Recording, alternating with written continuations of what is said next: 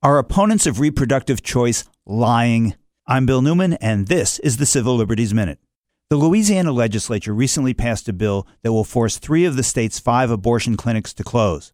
The state is accomplishing this by requiring that doctors at the abortion clinics have admitting privileges at the local hospitals and then making it impossible for the clinic doctors to secure those admitting privileges. Similar laws have passed in Texas, Alabama, and Mississippi, which means that abortion, that fundamental constitutional right, could, as a practical matter, be prohibited in a large swath of America.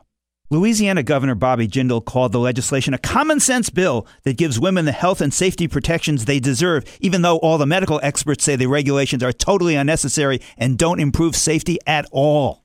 At least Tanya Britton, a board member of Pro Life Mississippi, honestly admits that these admitting privilege requirements are not intended to make abortion safe, but rather to try to make abortion impossible.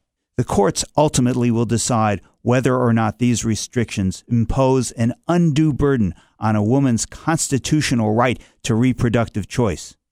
In the meantime, give Miss Britton an A for honesty. At least she's telling the truth about what these laws and their proponents are intending to accomplish, which is to bring back back alley abortions and deny women their right to choose. The Civil Liberties Minute is made possible by the ACLU because freedom can't protect itself.